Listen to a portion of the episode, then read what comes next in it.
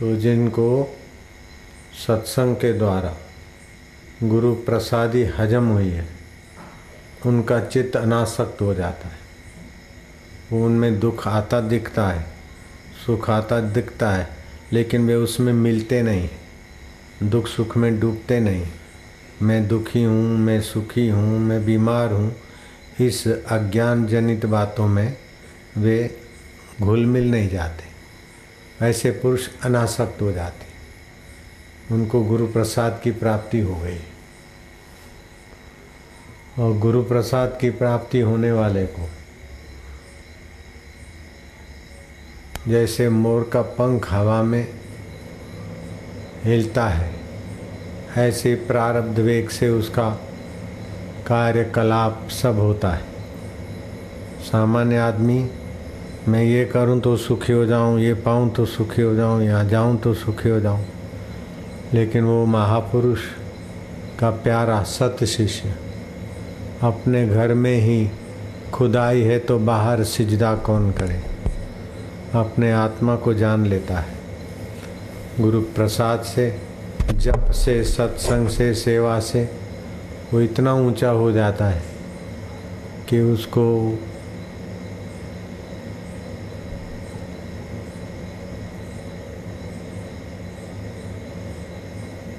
परम पद की दूरी नहीं लगती। वास्तव में वो परम पद ऐसी कोई क्षण नहीं जो हमारे साथ न हो। अपना आत्मा तो सदा ही रहता है। ऐसे एक सेकंड नहीं है कि हम आत्मा परमात्मा से अलग हो जाए। एक सेकंड भी नहीं। मिनट की तो बात, घंटों की, दिनों की बात, दूर रही एक सेकंड। यह है कि नहीं, वह है कि नहीं, ये तो सोच सकते हैं, मैं हूँ कि नहीं, ऐसा नहीं सोच सकते। मैं से यह दिखेगा, मैं से वह दिखेगा तो मैं का असली स्वरूप। गुरु कृपा से जो जान लेता है, फिर वो अनासक्त पुरुष हो जाता है। तस्य तुलना के न जाए थे उस मनुष्य देह में दिखने वाले चलते फिरते ब्रह्म को किससे तोलोगे? रागे रागवताम रागियों में रागी जैसा दिखेगा। विद्वानों में विद्वान जैसा दिखेगा। कर्मियों में कर्म जैसा दिखेगा। लेकिन अंदर से उस आत्मपद में जो त्यों रहे तो कबीर जी को अनुभव हुआ था आत्म साक्षात्कार। तो कबीर जी ने कहा, उठत बैठत ओई उठाने उठते बैठते हम अपने आत्मा में परमेश्वर में उठत बैठत ओई उठाने कहत कबीर हम उसी ठिकाने। तो ऐसे महापुरुष को शरीर से देखना, तुलना अथवा उसके प्रति कुछ भी दोषारोपण करना अपना पुण्य नाश हो जाता है। शांति भी भंग हो जाती है, बुद्धि भी नाश हो जाती है। और जो ऐसे महापुरुषों के प्रति आदर बुद्धि करता है, उनकी साधना भी बढ़ जाती है, सेवा भी बढ़ जाती है, प्रीति भी बढ़ जाती है, भक्ति भी बढ़ जाती है। और मति ऐसी ऊँची बढ़ जाती है कि बिना पढ़े लिखे शास्त्र और शास्त्रों का ज्ञान उसके हृदय में प्रकट होता है। जैसे हम गुरु जी को देखते थे, थे एक टक प्रीतिपूर्वक गुरु जी की वाणी सुनते तो आत्मसात करते।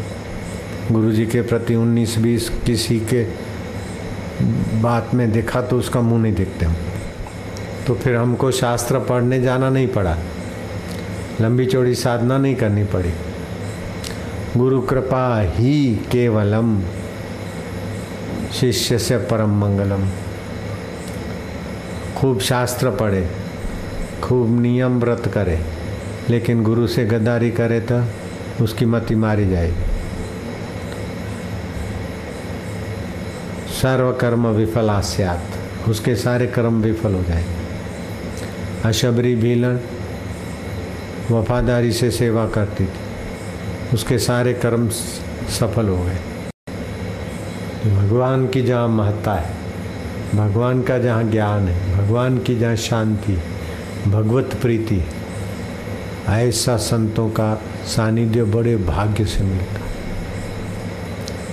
एक तो चौरासी लाख योनियों में मनुष्य जन्म मिलना कठिन मनुष्य जन्म दुर्लभ है और उसमें भी महापुरुष का संपर्क अत्यंत दुर्लभ है।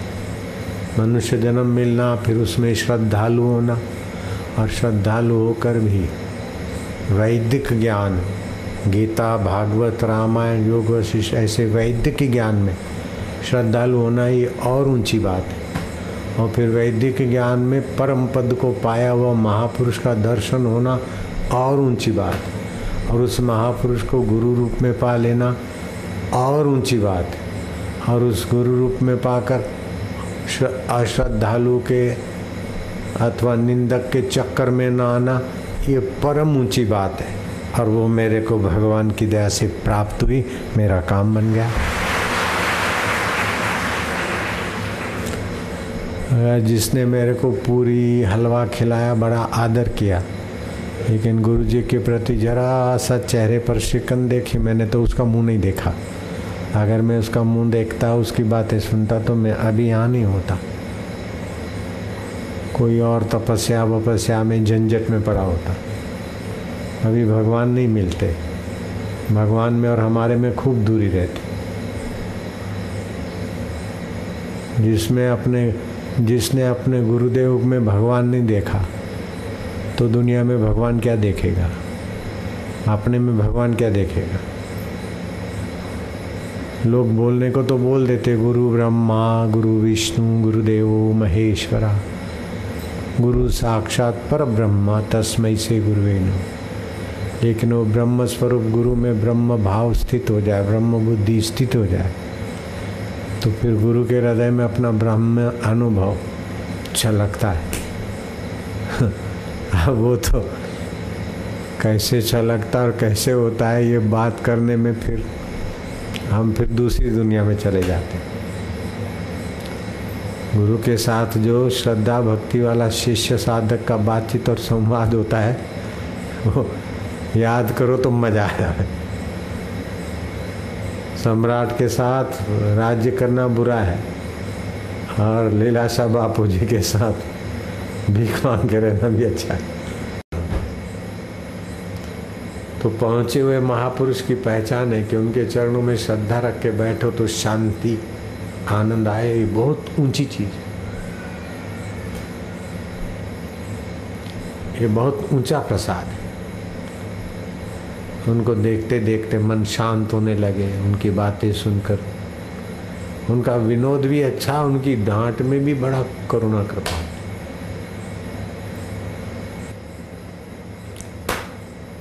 ऐसे संतों का सानिध्य तो अमोघस्य, दुर्लभ अमोघस्य। संत महापुरुषों का सानिध्य दुर्लभ भी है, अमोघ है। अकाट्य फ़ायदा है। जो अल्प बातों में, अल्प चीज़ों में सतबुद्धि करके रुक जाते वो अल्प आत्मा होते जो विकारों में रुक जाते, तुच्छता में वो तुच्छ आत्मा हो जाते जो द्वेष में रुक जाते, द्वेष आत्मा हो जाते।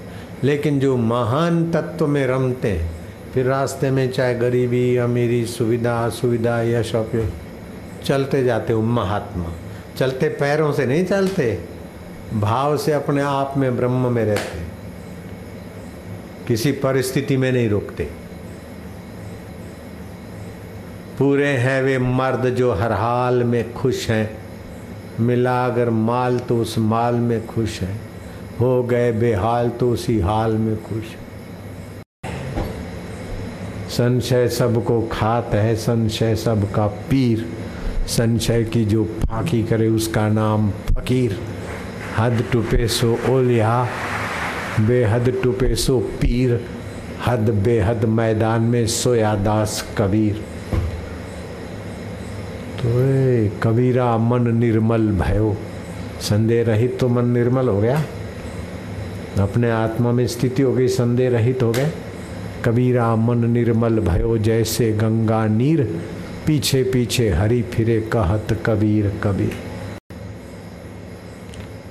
नारायण नारायण नारायण नारायण, मनुष्य को जीवन काल में भगवत स्वभाव का ज्ञान पा लेना चाहिए।